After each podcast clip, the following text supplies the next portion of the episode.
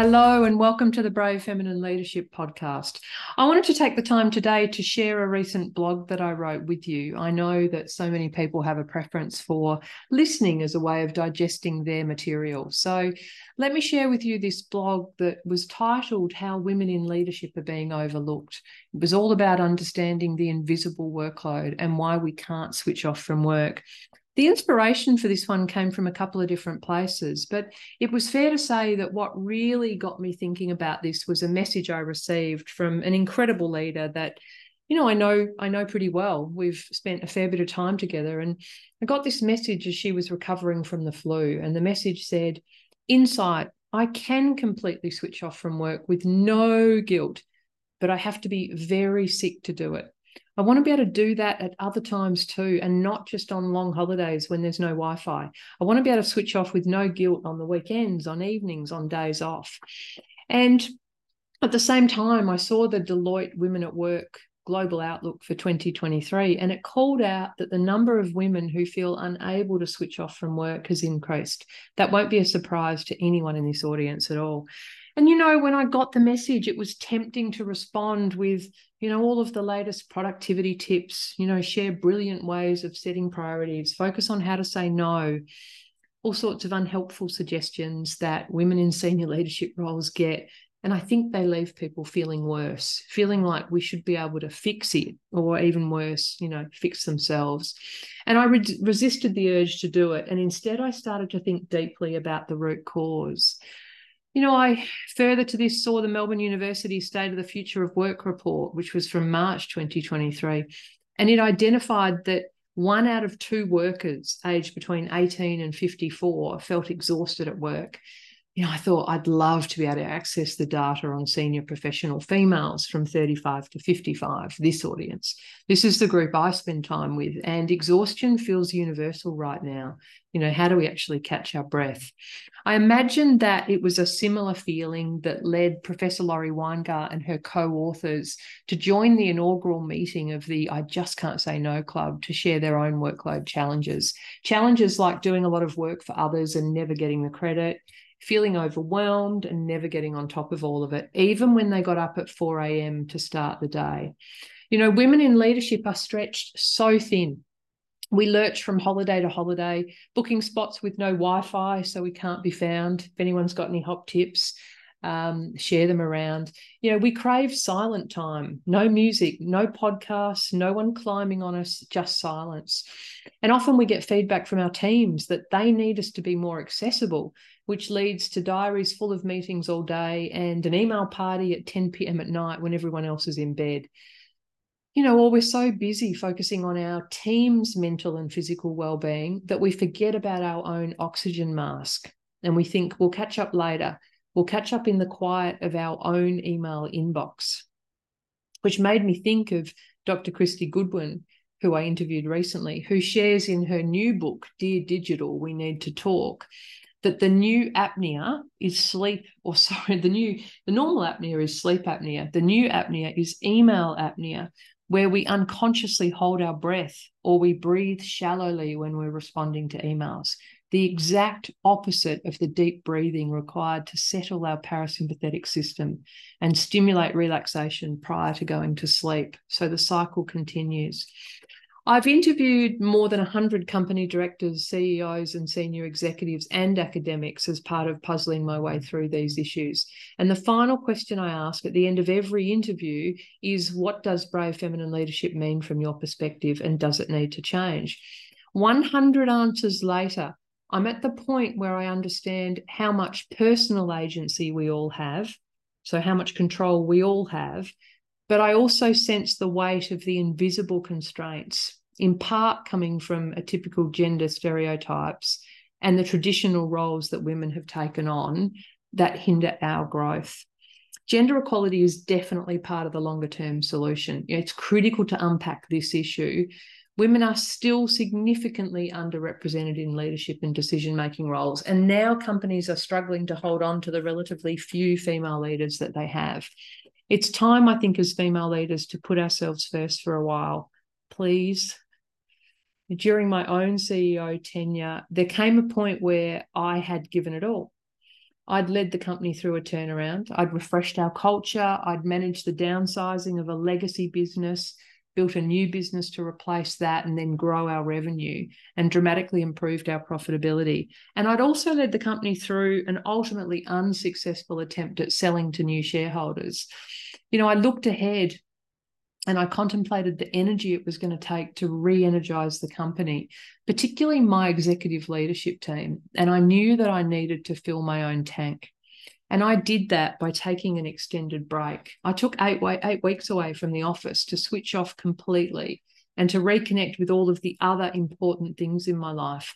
I didn't take an overseas trip. I didn't run around. I just rested.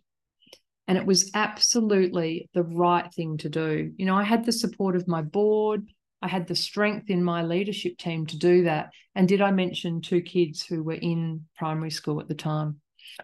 I came back fresh and invigorated to lead. Now, I know that this won't be the answer for everyone, but there's a small part of me that wishes more of us tried it. It's a real gift to decide to do this for yourself. And after the last few years where we've been in a constant fight or flight state, I think a necessary one. So let's unpack this invisible workload that I referenced earlier in the title. What is it and why is it important? And I'm going to start with home. You know, we've all seen the research supporting the fact that the gender division of domestic labour is one of the core contributing factors to gender inequality that and the lack of affordable, accessible childcare. Research published in the Washington Post last year shared some news that was really puzzling. And it talked about the fact that even when we're the main breadwinners in senior leadership positions, our share of the housework goes up. And there's a quote from Joanna Syrda, who's a professor at the UK based University of Bath School of Management. And she said, We see these top female earners as compensating in doing more housework not when women out earn their husbands, but when mothers out earn fathers. So parenthood seems to have a traditionalizing effect. I've been there. You know, it's it's like I remember when this was me, it's like some deep-seated beliefs about my value as a wife and mother came into play. And despite having an incredibly supportive husband who absolutely lifts his share, I pandered to my own perception of how others would judge me, or was it how I would judge myself? I imagined that others would find me deficient if I wasn't seen to be managing on all fronts. This was the phase when I decided that anyone, anytime someone visited the house, it needed to look like it was ready for a photo shoot with Vogue. Perfectionism, much? I assure you that is not the case today. So uh, feel free, feel free to pop over.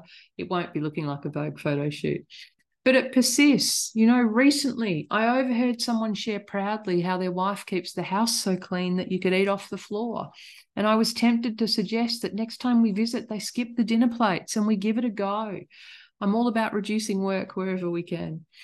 So choose your partners carefully, female leaders. I remember in one of my very early interviews with Ann Sherry, and Ann Sherry is the Chancellor of Queensland University of Technology, the chair of UNICEF, and she's been a CEO of a number of organisations. I remember her sharing the need to manage your personal context actively, not passively. And as she said, other people sometimes say, choose your partner carefully. It's the most important decision you'll make. And don't we know it? Ann's advice was to verbalize stuff. Don't keep it in your own head and assume everyone else will work it out. Great advice. Have the conversations early. Tammy Medard, the managing director of ANZ Institutional Bank for Australia and Papua New Guinea, who I interviewed recently in my most recent series, she shares in our conversation how she was two hours into the first date with her husband and shared her intention to be a working mum. Now, this is no good if you miss the chance to have that conversation, if you've been married for 20 years and you're navigating the challenge right now. But I think the best you can do is be open about the load. You know, split the mental burden of remembering all the details of the kids' teachers. Take month on and month off responsibility for the school communication. And once in a while, let your partner buy the cupcakes from Coles and try and make them look homemade. Or there's the other approach of just simply stopping all of that unpaid labour. You know, I resigned recently from house duties and it lasted about four days. Let me take a brief pause from listening to the podcast for a minute just to check in and see if the conversation's inspiring any new thoughts or any new reflections for you. I hear so often from people in our audience, largely successful and senior professional women, how much they are craving some inspiration into their lives. I would just love to share with you. If you're looking for some, then come and sign up for our Sunday Inspiration email series. You can find a link in the show notes at the end of the show. Now, let's get back to the podcast. The invisible load for female leaders is another ball game altogether. I was blown away when I interviewed Professor Laurie Weingart from Carnegie Mellon. It was like a missing piece of the jigsaw puzzle fell into place for me. And I think this is the most impactful research I've come across. I really do. Together with her co authors, Linda Babcock, Brenda Peyser, and Lise Vesterlund, she released the No Club, putting a stop to women's dead end work. And the, the book centers around the concept of non promotable tasks. These are tasks that are important for the organization but they don't contribute directly to career development, advancement, or recognition. Things like organizing events, proofreading colleagues' works, sitting on committees, taking on low revenue clients, the sort of things that don't always require specific skills, but they do need to be done. So, a non promotable task is something that matters to your organization, but will not help you advance your career. And the findings from this research are startling the problem is not about women learning to say no. It is true that women are 50% more likely to say yes when they're asked to do non promotable tasks. It's also true that women are more likely than men to be asked. And the research highlights how social gender stereotypes influence this heavily and how we can't simply start saying no. This leads to the risk of being labelled as she's not a team player so the real issue here is one for leaders and organizations to address. So get a copy of this book. I highly recommend everyone reads this book. Share a copy of the book with your leader. Even better, share it with your board members if you can get access to them. After all, they've been given the task to improve female representation in the executive teams. This book holds a lot of the answers. Good leaders everywhere are not even aware that they're asking you to do more than your male counterparts. So it's on the executive leadership team and organizations to fix this. So this is an opportunity to become alert and aware to this research and to ask yourself if this could be part of the challenge. So, three practical tips that could help you lighten the load and help you switch off. First one is understand the mix of work that you're doing. Are you doing mostly core work that's directly linked to the organization's currency of success? You know can you see the link to the organizational strategy from your role the next one is to do a simple audit of your time there's a brilliant case study in the book and by avoiding overload, you can increase your ability to leverage your unique skills. You don't need to stop doing all of these non promotable tasks. And this is an interesting one because so, so many times I hear people say, and in fact, I talk about it with Laurie in our conversation together if you're doing some of these tasks that bring you joy and they align deeply with your values, brilliant. Keep doing it. They're not going to be the things that are making you feel overwhelmed. It's about making sure the balance is not tipped too far in one direction that potentially leads to you missing out on opportunities. Then the last one is about assessing your capability at delegating tasks to your own team. You know, do you need to develop in this area? Are you unconsciously asking women, more women than men, to start picking these things up? You know, it's really easy as a leader to fall into the trap of asking the person most likely to say yes. I know I've been guilty of that in the past before I understood this. I think we all look to the people we can rely on to do these things. And unfortunately, sometimes that happens to be the same person all the time. So if you're ambitious to make a bigger impact, but you can't shake the exhaustion or find the time, I really recommend you get a copy of this book. Um, or as quickly as you can when the podcast with Laurie is released, get into it and listen to it. It really is the frank talk that you you need to listen to. So imagine seeing more chief executive women when we look up. I like to imagine a future that when we think of a leader, there isn't one gender or ethnicity that we immediately recall think of the differing behaviors and the flexible work structures that we could be exposed to and benefit from when we demonstrate that shift. I'm hearing all of the potential through my interviews, and these incredible conversations continue to fill me with a great sense of optimism for the future. Our next series is going to be released in a couple of weeks' time. So, you know, in, in closing out this blog, Women in Leadership, there is nothing to fix. Women are equally as ambitious as our male counterparts. And we too understand the importance of power to make positive changes that come with senior management roles. The double standards in place, though, mean women use extra energy to access it. It's really okay to sit comfortably with ambition and power as part of our leadership presence and vocab. And we shouldn't need to expend the energy to head off scrutiny in those areas.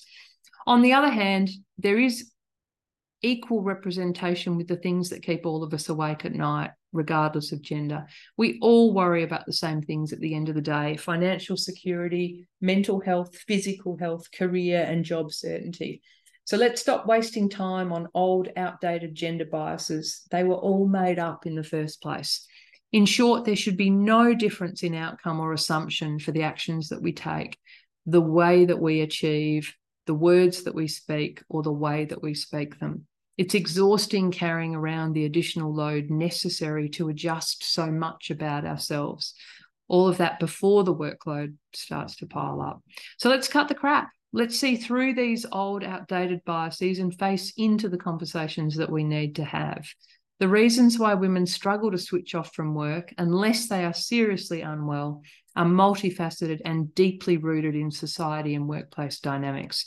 So while we wait for those dynamics to change, here are my tips to cope with the workload of today. And I promise it's not about fixing anything. The first one conduct what I call a necessary or not audit. Take a closer look at the work you're doing and ask yourself is it all necessary? Aim to identify any sneaky, non promotable tasks that have crept in and make a conscious decision about what to hang on to. So be intentional about it. Keep the tasks that truly light you up and contribute to your overall goals, and confidently say nope to the ones that drain your energy without providing significant value you can be active in curating a good part of your workload. And if you give it thought, there's probably compelling reasons to share the load, including benefits to the business of many hands make light work. There might even be a colleague who really wants to take the task on. So change the narrative in your head on that one. The next one is to conduct a meeting makeover and delegate like a pro. So take a critical look at the meetings you attend or organize and evaluate their effectiveness. Start by asking yourself if each meeting serves a clear purpose and if all the attendees truly need to be there, especially you. The next one is to block space in your diary to think. I say this one a lot. You might be sick of me repeating this one all the time. But, you know, newsflash for all of us thinking is one of the things we're paid to do in senior roles. We're here in these roles for our capacity to think and to contribute to strategy. So if you start anywhere, start here. You know, I often hear from people it's easy to delegate a few things and then fill all of the space up with other commitments. Please don't do that. Please don't spend time buried in your email inbox. And don't let that precious thinking time be kept in place by trying to keep your inbox in check. The next one is to ask for help. I'm going to say it three times ask for help, ask for help, ask for help. This is a sign of strength. If there's a conversation you need to have with your leader, then go and do it. Trust me, your leadership brand will benefit with those that matter the most when you choose to lead with vulnerability. And the other benefit is you'll get clarity on what really matters. So ask your leader what you can stop doing. This is often forgotten step of great leadership and strategy, your stop doing list. Just write that down. If you do nothing else today other than set up a stop doing list, that would be a brilliant outcome. Next, get curious and seek better ways of working. Have you tried to use generative AI like ChatGPT? These tools are designed to speed things up, I promise. And then lastly, do whatever you need to do to have a good laugh. I loved my conversation with Jane Caro, and she said it best for me in the in our recent interview. In her words, you can be mediocre, you can be plain, you can be fat, you can be flatulent, and you are still a decent person. Our conversation was so full of humor and deep reflection. So don't ignore the warning signs your health really is the only priority that truly matters. Have a wonderful, wonderful day. And that was the end of another podcast conversation. So, thank you so much for listening to the episode today. I often hear from leaders who felt inspired by the conversations and are ready to put themselves first. And so, I wanted to take a brief moment just to share how I've helped hundreds of women, just like you, become crystal clear on the exact steps they should be following right now to lead an intentional and sustainable life without second guessing themselves so that they can maximize their influence influence and impact. I've put some details into the show notes, and there's a link there where you can find out some more about our signature Elevate and Influence program. While you're there, take the time to sign up for our Sunday inspiration email series. Have a brilliant day.